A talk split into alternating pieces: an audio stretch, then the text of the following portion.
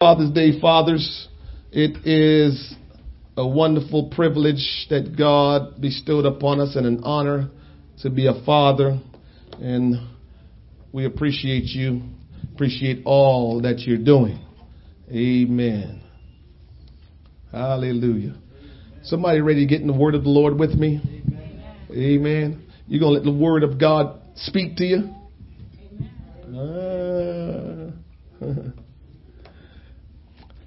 you know, regardless of how you feel sometimes, God is still God and God is still doing what he's doing. Amen. Can we ever understand that? Amen. You know, some days you say, ah, I don't know, I don't really feel like, and that's okay, but just know that God is still doing what God does and God is still working. That's the good news. And so I do the same thing to the devil. I said, I don't feel like, but I'm going to praise the Lord anyhow.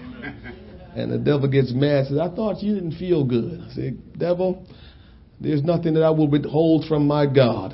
And it doesn't matter what I'm going through. God must get the honor and must get the praise. And so I praise the Lord in spite of how I feel, in spite of what's on my mind. John chapter 8, verse 38. The word of the Lord says, I speak that which I have seen with my Father.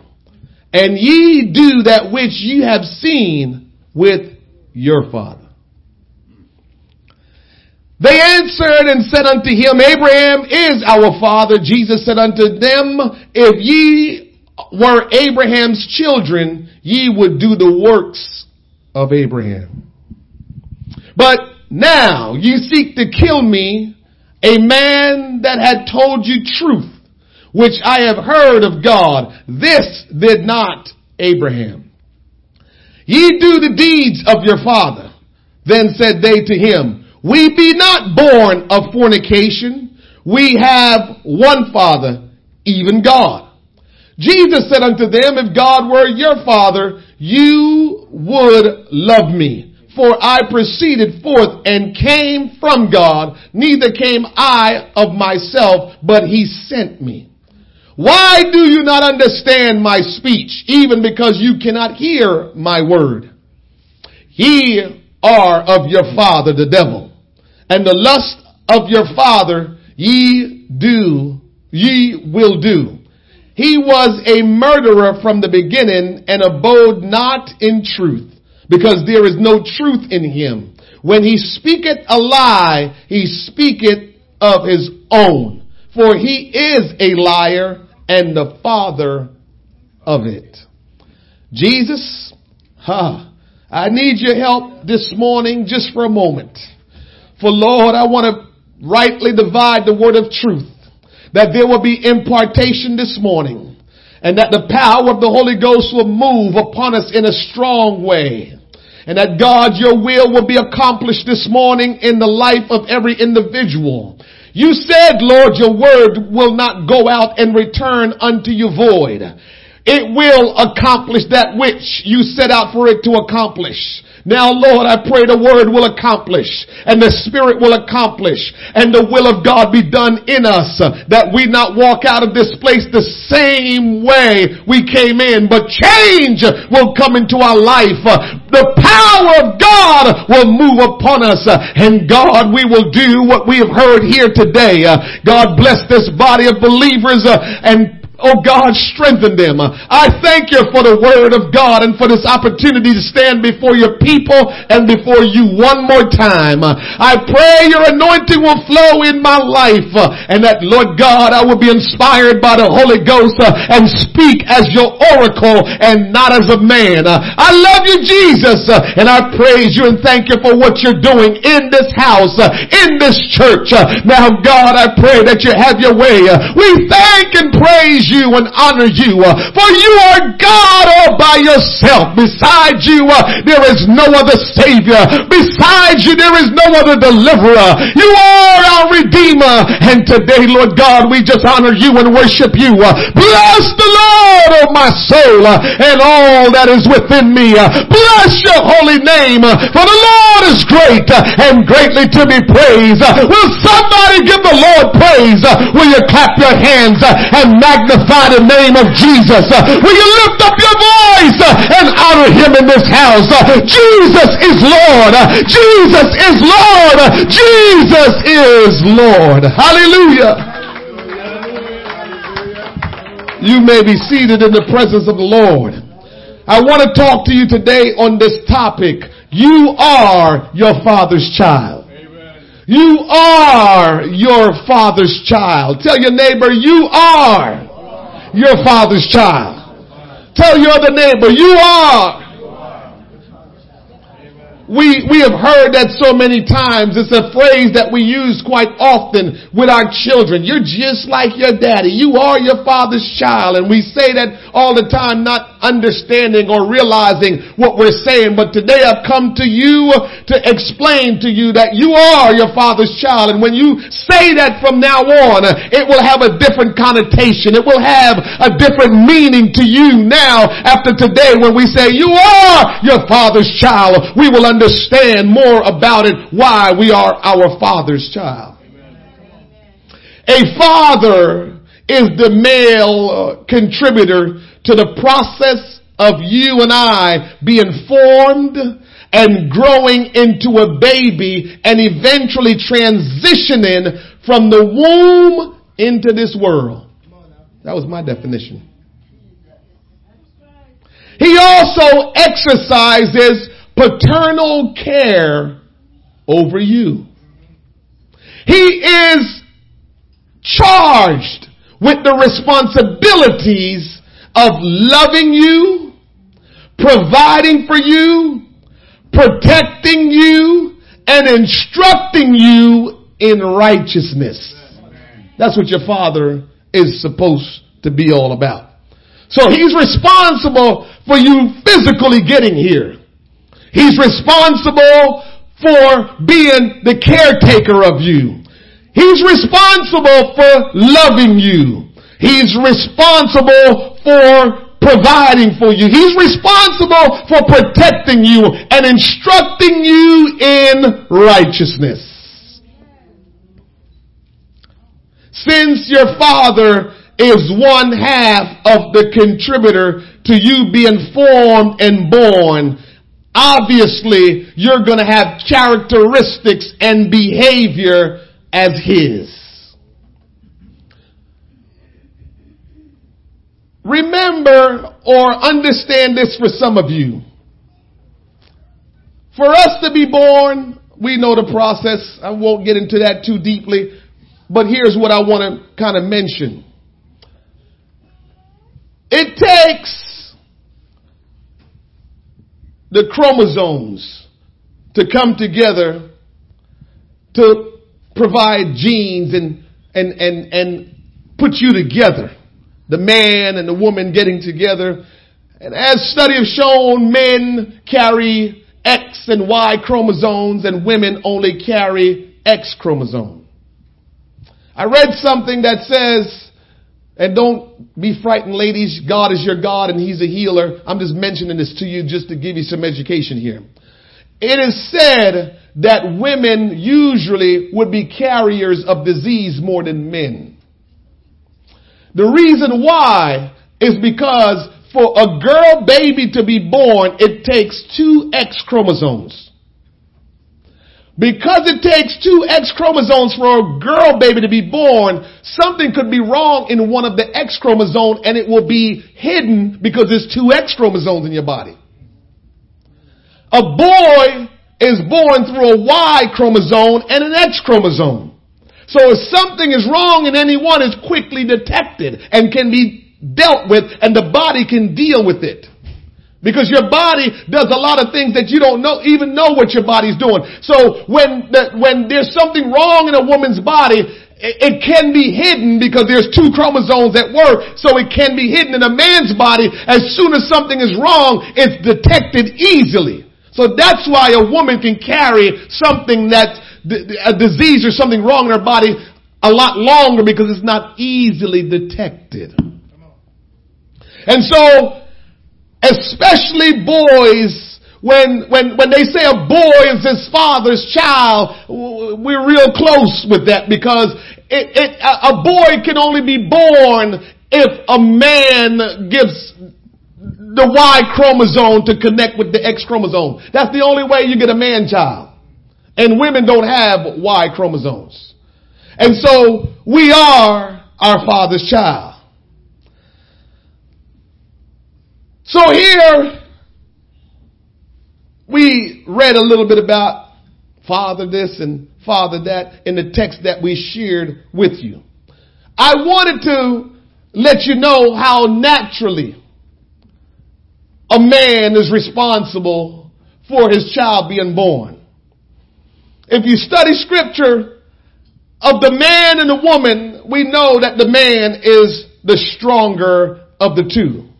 And so usually you'll find out that the child will usually have more or do or, or, or behave more like the father than they do the mother. I'm not saying they don't behave like the mother as well. They do. But you will see more of the father in the child than you will the mother because the man is usually stronger and both of them came together and produced this child.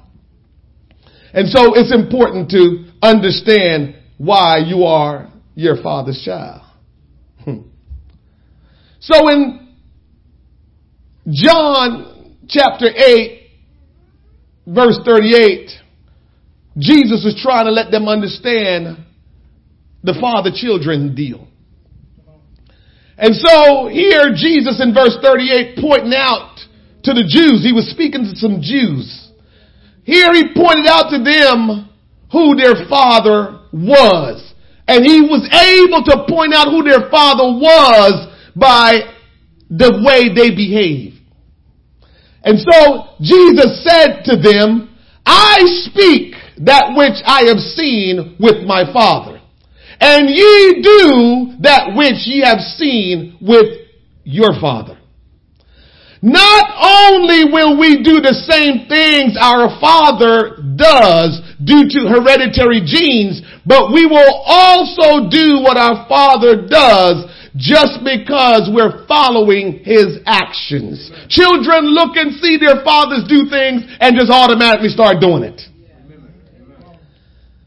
Our Father generally has the most influence on us due to the great level of respect we have for Him. If you ever notice children they, they, they snuggle up with mom and their, their relationship with mom is almost more like friendship. Uh, it, it's more like, like this, just this love thing, you and your children and you just snuggle up and talk about all kind of things and you just have this real comfort with your mom. You do with your dad, but there's a level of respect that children have for their dad. So they pay attention to dad and, and, and they will, will do the things that dad do because that level of respect, that way they see dad, they see him in such a way where they feel like I want to do that because my dad does that. Dads, I want you to know uh, you have great influence on your children because they see you differently than anybody else in this world. You are the most influential person in your children's life. It doesn't matter how much they sit down with mom. It doesn't matter how many times they went to the store with mom. It doesn't matter if they live with mom. It doesn't matter how much time they spend with mom. The most influential parent in a children's life is their father. They look at dad a certain way. They reverence dad a certain way. That's my dad. I don't remember too many kids going around saying, oh, that's my mom. It's like, yeah, that's my mom. It's understood that's my mom. But when daddy is coming around, children is almost like it's time now to show off like, yeah, that's my dad. There's something different. There's a different tone in their voice when they're getting ready to say, that's my dad. And so, our actions, a lot of what we do will be what we do because we saw our dads do it. Doesn't matter if it's good or bad. We had such respect for our dad that if he did it, it's cool.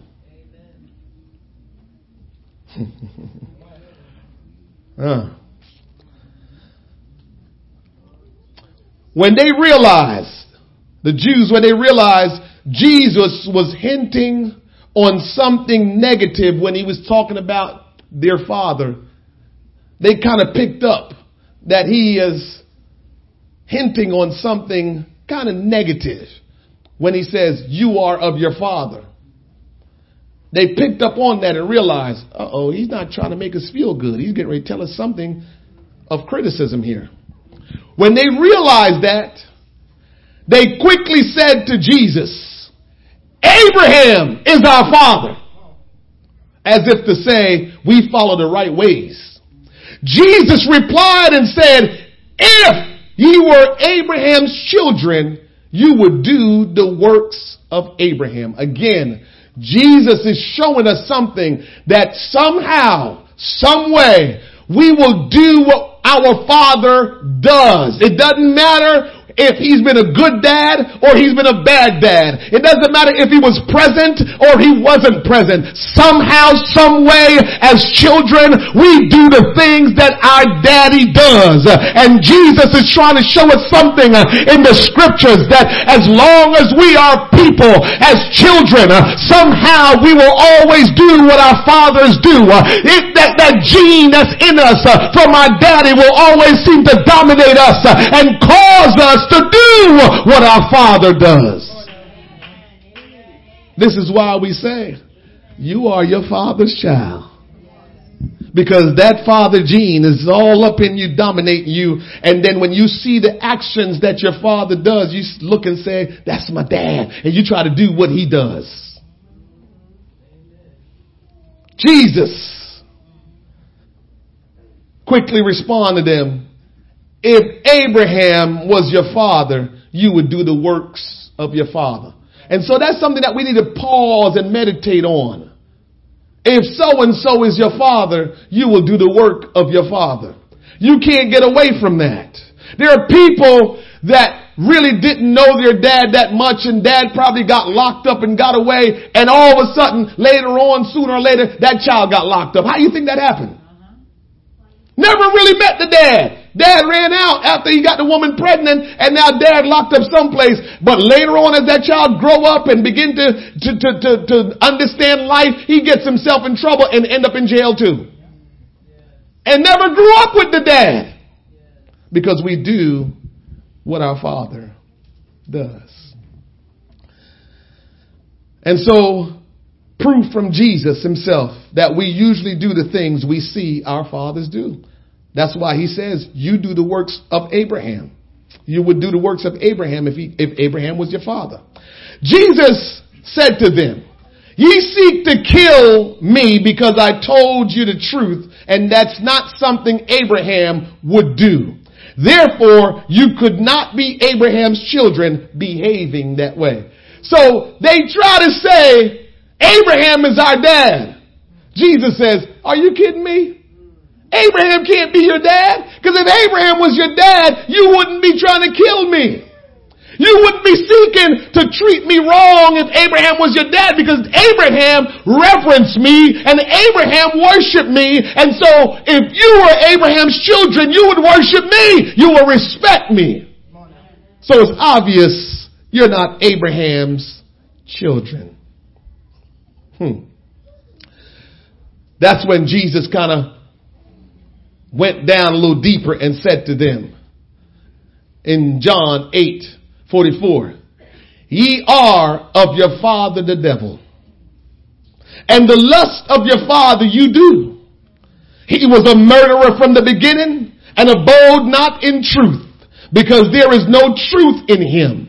When he speaketh a lie, he speaketh of his own for he is a liar and the father of it. When we kill people physically and spiritually and we prolong or continue our life in a lie, we are following uh, our father, the devil. When you set your mouth on people to make them look bad or to try to do something against people to try to in your way of thinking bring expulsion and judgment or you try to make sure they pay for what they did. You are doing the work of Satan because none of us can truly let anybody pay for anything they've done. None of us can really delve out judgment for anybody because we don't know the whole story. In the same text that I was reading, it says that Jesus says, I came not to judge. This is why I am trying to live my life according to the word of God. Because if you can do that, you will get so much just victory in your life. Jesus says, I came not to judge, but later on, he says, I and the Father judge. Now how does that work when Jesus is saying, I came not to judge, but later on he says, I and the Father judge? Well, this is what I have discovered in scripture. No human can judge anything without bias. Oh. oh. Oh, oh, okay. You don't believe that. No human can judge anything righteously because you have bias. You want me to prove that to you?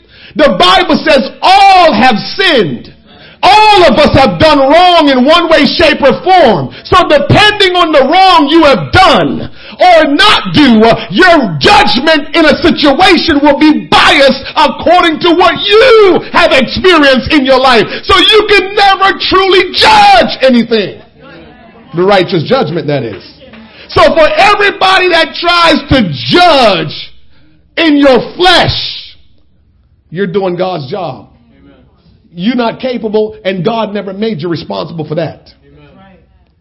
Now, the law, just like in the court and just like in the scripture, the word of God, the law, the word of God is written for if you do this, this is the consequence. If you do that, that there are times when the Bible is talking about that kind of judging. But you're not judging it because the law is already established. So you're not judging. All you're saying is, well, the Bible says if we sin, then there is going to be a penalty for our sin. You're not judging. When you start judging is when you think you know what the penalty should be.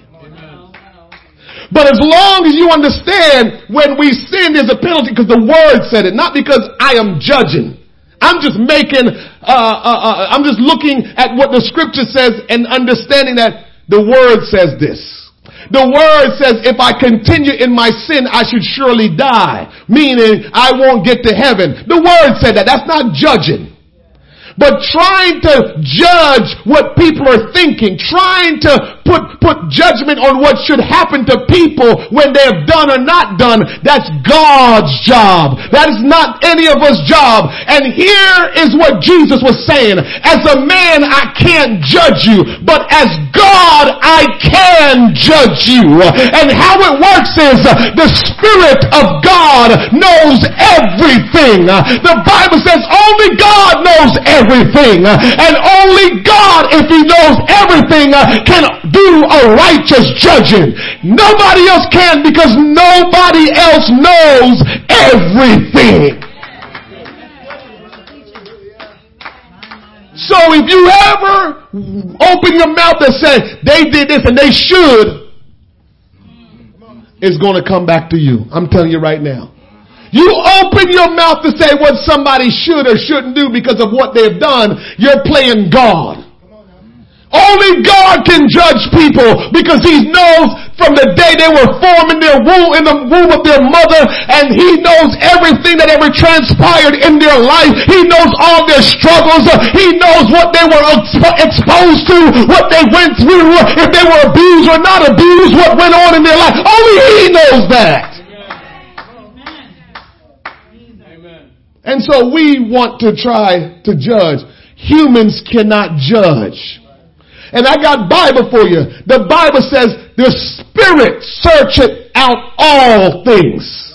So only the Spirit of God. So let me give you an example this morning. If the Spirit of God is speaking through a man or a woman of God in judgment, it ain't that man or woman that's speaking. It's the Holy Ghost that's speaking. And that's when you know it's judgment because the Holy Ghost is speaking. we're not capable and qualified to judge. We're not capable and qualified to tell what should happen to people or what shouldn't happen to people. And if we can get that little bit right there, oh man, life will be so much different for us because it will not make you hold grudges. It will not make you think you better than somebody. It will not make you weigh and say what, what, what your sin was is different from mine. It was worse than mine. It will alleviate us from all of that because when people mess up, we will say, you know, I don't understand the whole circumstance. I don't know all the circumstance. So I'm leaving that to God. But what I do want to do is see that person be right with God. That's all I care about. When I talk to people, I'm serious as I can be. When I talk to people and they begin to tell me all the problems, sometimes I might sound rude or seem rude because I don't want to hear the problems. Tell that to Jesus. Jesus said, cast all your cares on me. I don't want to hear the problems. You know where I said? I said, how do we rectify this? How do we get this right? How do I get you right with God? How do I get you right with God? How do we get in line with the Spirit of God, with the Word? That's all I care. I don't need to know all the other stuff because it makes no difference. I don't need details. Go tell Jesus the details. You and him friends if you got a real relationship with him. He your daddy. Go sit down with him and talk to him. But if me and you and we talking, listen, how do we get this rectified? I know people sometimes get shocked when they talk to me and I don't even flinch when they tell me something crazy. Why are you not saying something about that? For what? What does that mean?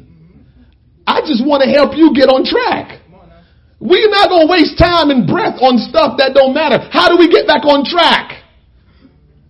I believe that's how Jesus did things. That, that, that, that I'm, I'm, i had to set you up like that. that. That's what I do, but I learned that from my daddy. Come on, I'm good. Today's Father's Day. I learned that from my daddy. And what I've learned from my daddy is he's all about getting us restored. He's all about getting us back in right relationship with us. He's all about reconciliation. He ain't about the problems because he know he's bigger than the problems. He know he's greater than the problems. He knows he can deliver you from the problems. The problems ain't the issue with God. God's issue is how can I get you in right relationship with me. That's all he cares about and that's all we should care about. How do I get you in right relationship with God? Amen. We sit around and we look at people's situation. I can't believe he did that. I can't believe she did that. Do I gotta say to you, did you live their life? Do you know what they went through? Do you know if they were being molested when they were young? Do you know if they were being tied up in the house and being treated like slaves? Do you, do you know that? So why are you going to say, I can't believe they did that? Every time people mess up and I hear, I can't believe they did that, I just want to just lose my mind. It's not for you to understand why they did that. It's for you to say, my God, will you touch them in a special way uh, and deliver them from that situation, uh, bring them back in their right mind uh, and help them to come in right relationship with you. God, if there's something I can do to show them the way, to be light, to be salt, to be a witness, to love them, if there's something I can do, show me, Lord. That's how we deal with situations. We're not God. We can only look at situations and help get people restored. If you're going to be your father's child, it will show up in your actions. It will show up in your actions. So when we kill people, whether we kill them physically or spiritually, and we prolong or continue in a lie, we are following after the father that is a murderer and a liar. The Bible is so accurate. It is covering what Satan did way back in the garden. He murdered and he lied. No, yes, he did. The Bible says that when you sin, you shall surely die. And it was talking about physical and spiritual. So when the devil got Adam to sin against God, Adam started dying. Tom, throw this at you. Brother Wood, throw this at you. I don't know if you guys realize this. There's a, a gene, and you can correct me later on because I don't want to have a discussion and, you know, but there's a gene called telomeres. It is said, scientists studied it and believe, godly scientists that is, I know one, believe that when Adam and Eve ate the fruit, they contaminated the telomere gene, which that was the gene that was going to allow them to live continually forever. And so when they ate it, that's what it messed with. And once that stopped growing, it prevented them from having eternal life.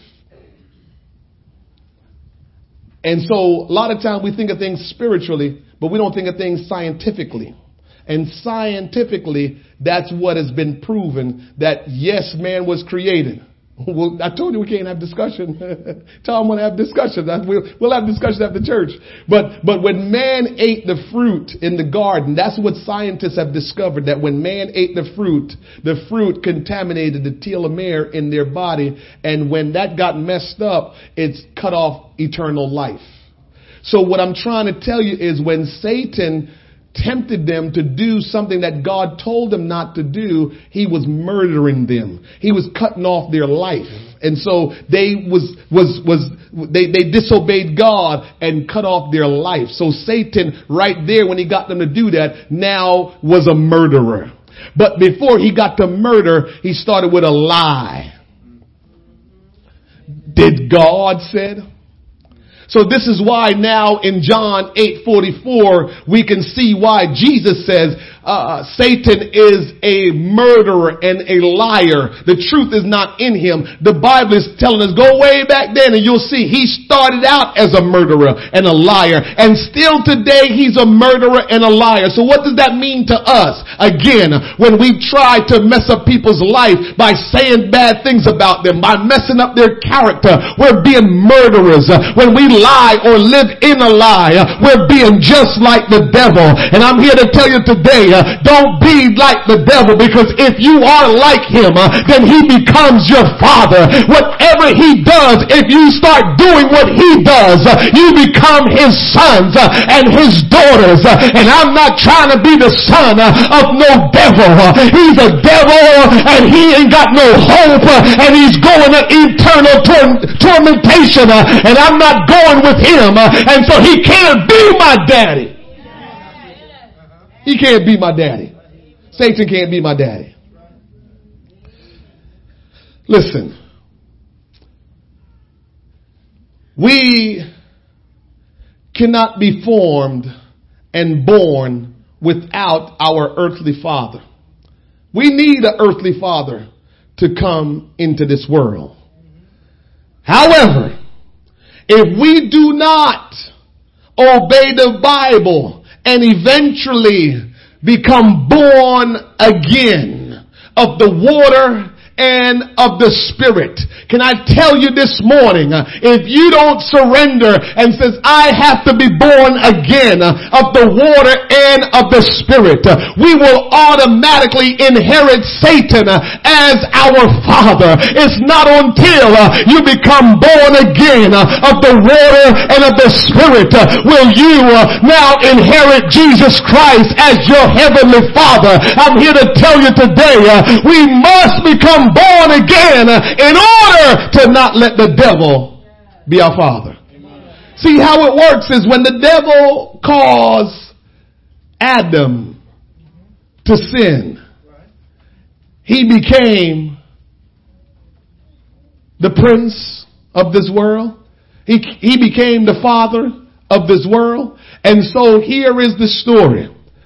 If you continue just living your life. So and so is my dad. And that's it. But you never get born again.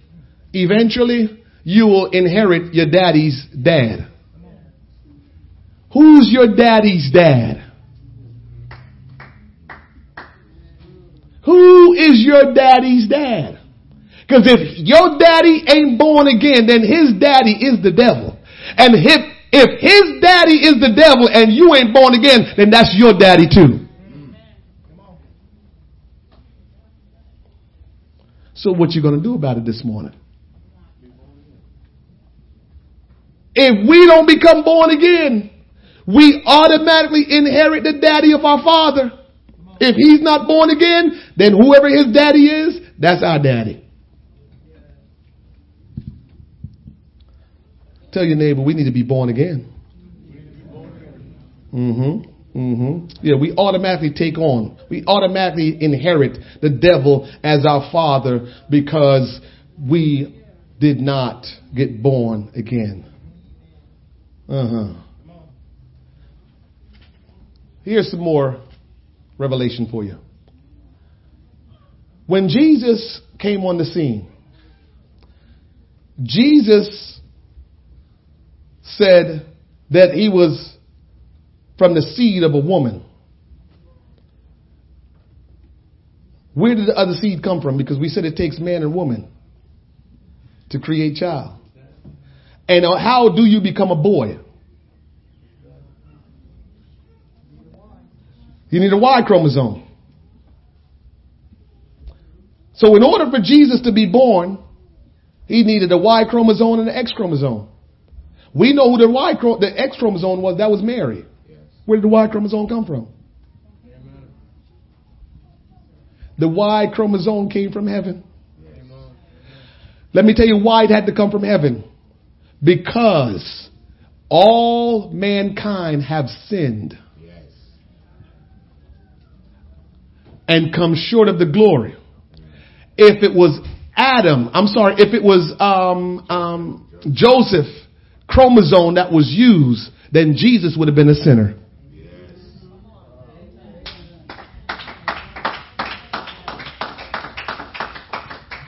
This is why he couldn't have been the natural biological son of Joseph because Joseph inherited sin from when Adam inherited sin. So all of us that are born into this world are born into sin. So the, the Lord deciding to come to this world saying, okay, I need a virgin. She's a virgin Christian girl. Okay, got that. She's got the X chromosome, but the Y chromosome have to come from heaven. Because everybody else, every man in that world is contaminated with sin, and I can't come as a sinner if I'm going to save them from their sins. Oh, somebody help me. This is why he was the sinless lamb. This is why he came to, to, to make sure that he was able to save us because you can't save somebody from their sin if you are in sin. Yes? You can't save somebody from something that you're in it just like them. If both of you are stuck in a manhole and it's deep, you can't save each other. You're both in the manhole. So you need somebody that's not in the manhole to save you. And so we all were in sin and we needed one that was not in sin with us to save us from our sin. You follow me today? So this is why Jesus had to be born of his heavenly father so that he would not live in sin. Can I also tell you this? I don't want to go too deep. I'll just. So listen. Yes, the Y chromosome was his heavenly father. But can I tell you this? His heavenly father is Jesus manifest in flesh. Amen. So when we talk about the heavenly father, we're talking about a spiritual being, un, unseen, invisible. Jesus is the visible, invisible being. Amen. Yes. Make sense? Jesus is the visible, invisible being. So all when you read the Bible, God, God, God, God is invisible. But he had to become visible. So he created that Y chromosome for himself, is what it came down to. Now here's a revelation. This is one of the reasons why, here's one of the reasons why he did that. We had to understand what father son relationship is all about and who was going to be best to teach us that. So if he just kept being God and never become man and become a son, how would we ever know? How would we ever really know, see in action what it's like to be a father? So the stuff that he's doing, we're looking at it wrong. We're trying to figure out, oh, it got to be three, the Father, Son, Holy Ghost, separate, or we get confused about that. And he's just trying to give us understanding on how to live our life. Remember I keep saying, understand God's ways and live like that because God's ways never change. And if you realize God ways is always about love, it's always about restoration, it's all about, you know, giving us another chance. It's, it's about growing. It's about our eternal life with Him. If you follow that trend, that's what God is all about, then you will see that what He's trying to show us is not confusing. It's confusing because we want to see things the way we want to see it. But if we will see it the way God is trying to get us to see it, which we, all God is saying is, the father and the son relationship is what I want you to see. Did you see how the son related to the father? Did you see how the father related to the son? That's how I want fathers to treat their sons and daughters. The way me and the father had the relationship. That's what I expect from fathers. So he was trying to teach us something. That's what he was trying to teach us. And then we got confused. Well, how can Jesus be God and be man at the same time? Man, you're getting caught up in the wrong thing. He's trying to teach us how to be fathers. And so, the father and the son had a great relationship. And I'm getting ready to close up. I told you I won't be long. John chapter 8 verse 42 says, Jesus said unto them, if God were your father, you would love me for I proceeded forth and came from God. Neither came I of myself, but he sent me. Man, I can go on and on and on. Let me tell you. The scripture says, if God were your father, you would love me. So much in that. So much in that. Jesus said, if God was your father, you would love me. You know what that means? He is saying, I'm the son and God is the father. If you know the father and you love the father, you're going to love his son. Now let me bring it down to where you are. If we're all born again and we're all Christians, all saved, and we're all children of God, and we have issues with one another, our love for God is in question.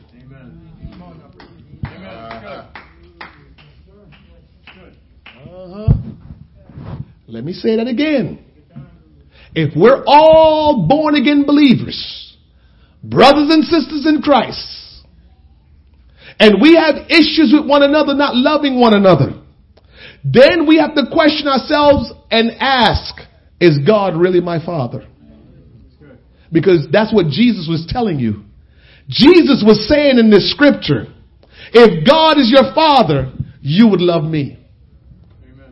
So I can say it. If God is your father, you will love me. We can tell each other that. If God is your father, you will love me because he is my father. So if he's our Father, then we are His children, then we have to love each other because we all have the same daddy and we shouldn't be hating one another when we have the same daddy.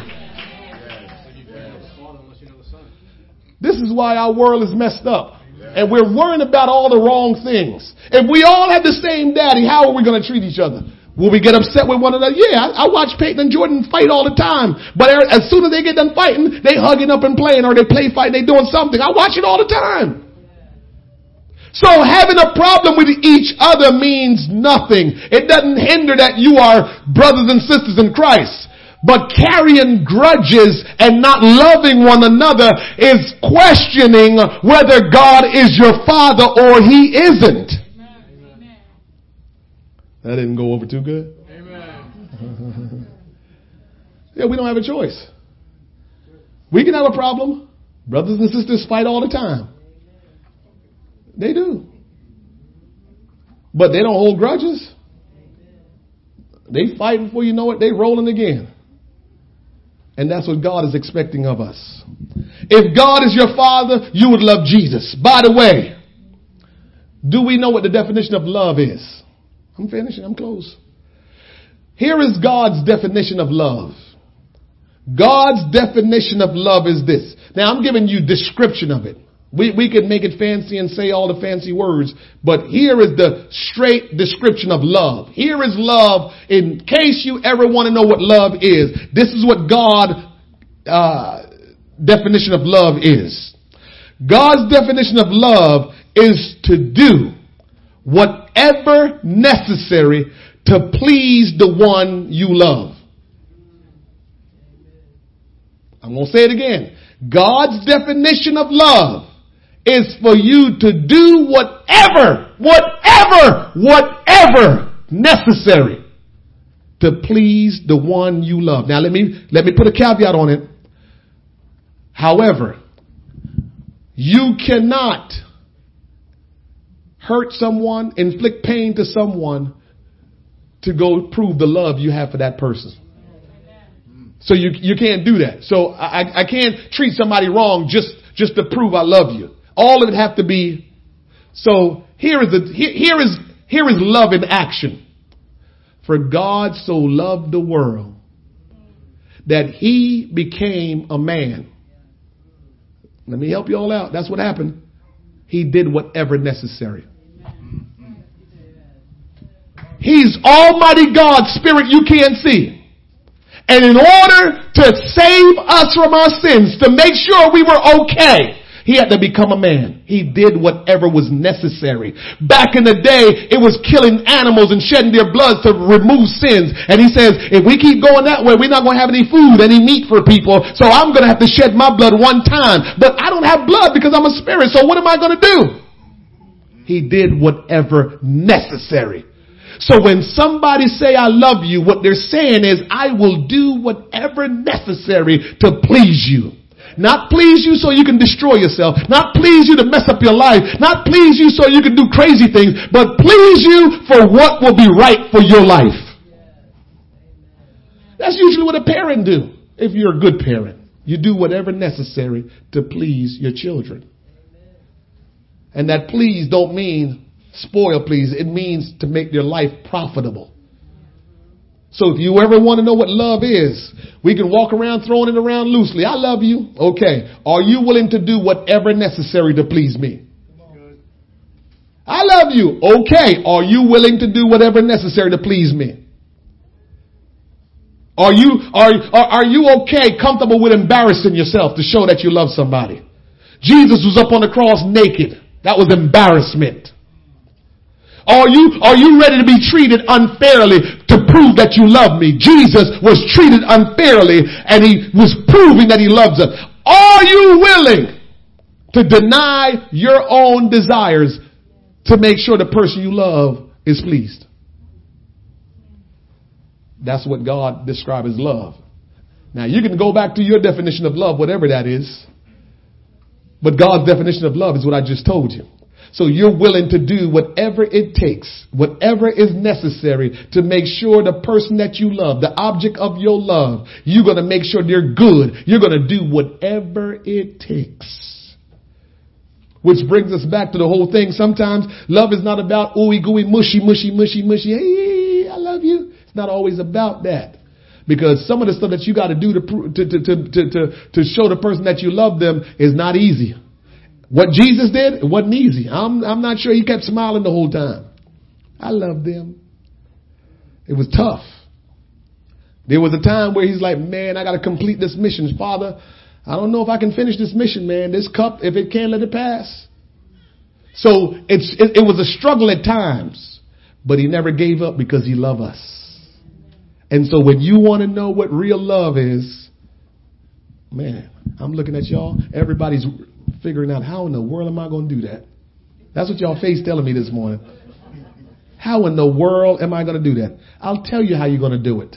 There's a scripture that says, For the love of God has been shed abroad in my heart by the Holy Ghost. You're not capable to do it in your own strength. But if the Holy Spirit dwell within you, you have the capability to do that. So yes, it's going to be puzzling trying to do it on your own strength. However, if you allow the Holy Spirit to work through you, then you can do it. Amen. So I just gave you the answer. So you can take the puzzle look off your face like, man, that ain't possible. I saw the look on your face. That's not possible.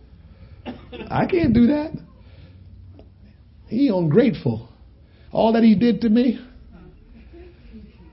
I thought I just covered that though. I thought I just covered that. You can't be carrying grudges. You're not God. And God don't carry grudges. Who are you to think you can carry grudges and you didn't die for that person? Who are you to think you can have a problem and hold on to it and never let it go and you didn't give your life for that person? Amen. You can't do it. You're not qualified to do it. Just like you're not qualified to judge, you're not qualified to have grudges against anybody because you didn't die for them. So let go your grudges, let go your issues, and just begin to do whatever necessary to show the person you say you love that you love them. Woo! That's a tough one. All right. Our responsibility as children of God is to do whatever necessary to please God. If you are a child of God, you love God. But how are you going to prove to God you love Him? You go that thing again. I might as well just go ahead and talk about it. Whether y'all gonna listen or not listen today, because y'all quiet on me and I don't know what to make of it sometimes. Here's the story. Here's the story.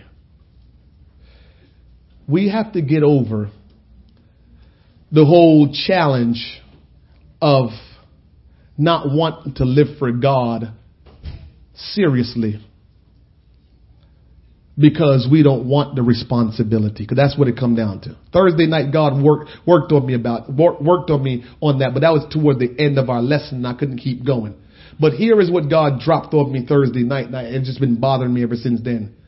I feel like God is saying to us that you have you have decided that being a Christian don't take a whole lot of stuff that churches be trying to tell you to do.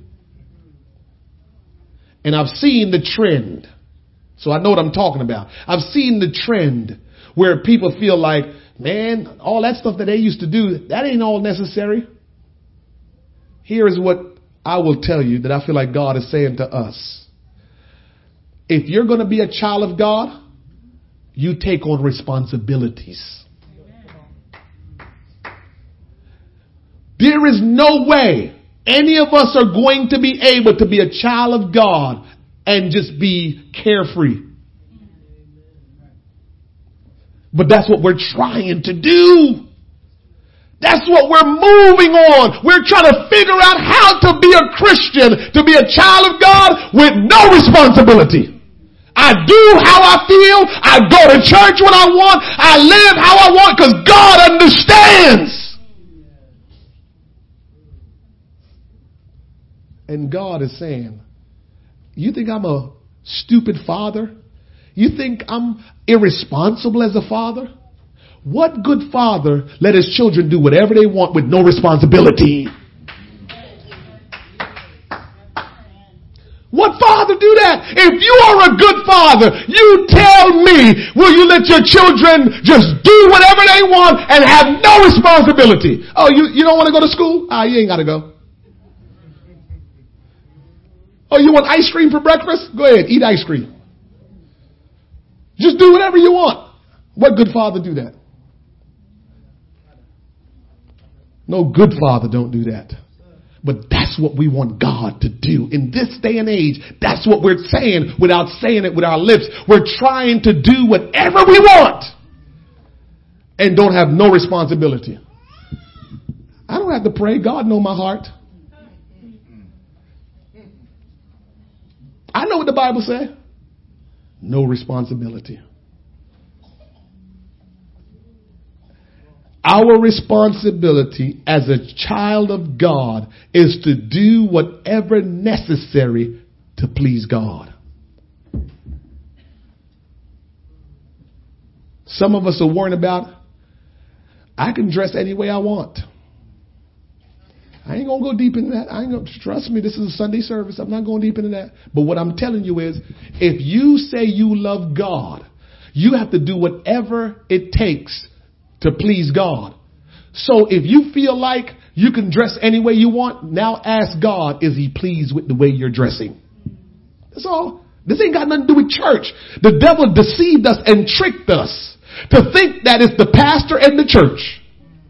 When it's your father which is in heaven, who died for you. Your father is the one that's being a good father to you and telling you you have to do this and you have to do that and you cannot do this and you cannot do that. That's what your father is saying, not the church. We have prayer meeting on Saturdays at 6:30.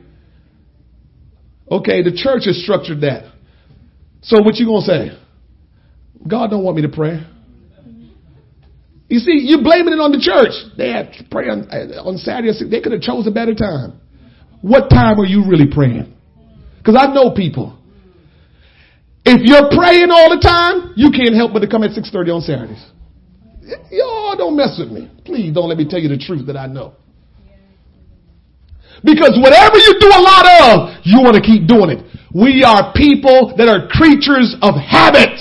So if I pray a lot, I want to pray all the time. If I fast a lot, I want to fast all the time. If I read the Bible a lot, I want to read all the time. Here I go. I'm just going to finish up now. If we're not pleasing God, can we truly say we love God? If we're not obeying God, can we truly say we love God? If we don't join with God in continuing his mission of reaching lost mankind, can we say we love God?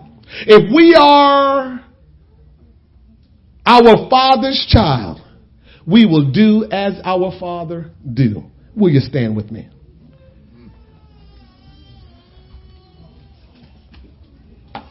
Happy Father's Day. Happy Father's Day. This wasn't one to make you jump and shout, but it certainly was the one to challenge you. God, if He's our Father, we're going to please Him. If He's our Father, we're going to love Him. If He's our Father, we're going to honor Him. Now you got to be honest with yourself and ask yourself, are you honoring God the way you love, live your life? Are you pleasing God the way you live in your life? Are you showing love to God the way you live in your life? Or are you just going to do whatever you, you're just going to roll the dice. I'm going to live the way I want and hopefully when judgment come, he'll say, all right, come on in, man. Even though you didn't do all you should do, come on in. Is that what we're going to do? Okay. He going to say, no, I made that preacher preach the word. So you, you knew better. I made that preacher preach the word. Listen, we're going to bow our heads. We're going to pray. And I have a couple gifts for you, Father, so don't leave me. Um, yes. Um, we're going to pray and ask God to help us. Let this word go into your heart today and let this word take root into your heart. Father, in the name of Jesus. God, your word was challenging today. It's not what we would want to make us feel comfortable. But Lord Jesus, you chasing them that you love. And today, Lord God, we want the will of God to be done in our life and in our heart. Touch these fathers, Lord God, and every man and every woman, every child that is here today. Challenge us even more with what we've heard today. That we will come to a place of understanding that we are your children And if we are your children, we will love you. If we are your children, we will honor you. If we are your children, we will do the things that please you. I pray today, Almighty God, that the word of God that's been spoken into the hearing of each and every one of us, it will take root, it will grow, and it will produce good fruit. Lord, as we go from this place today, I pray your hand be upon us and that you will challenge us to give more of ourselves because of love. Not because anybody is forcing us. Not because anybody is making us. Not because anybody's trying to guilt us. But Lord, that we will do more for you because we're loving you more. I pray, Lord God, that you will reveal more of your ways to us. That we will come to the knowledge of the truth of who you are and not have a figment of our imagination of who you are. Bless your people today and keep them. Let your face shine upon them and be gracious unto them. And we will give you the praise, the honor, and the glory. We thank you and we praise you. In Jesus' name we pray. Somebody say amen. Amen. amen. Everybody that is not a father, will you stay standing, father sit? Okay. There you go. All right. Tom. Barry. No, that don't count. He got up and said, I'm a godfather. Barry, Barry always pushing the envelope, you know? Make sure all the fathers get a, a, a book. Thank you. There's also a, a, a bag that my mother, my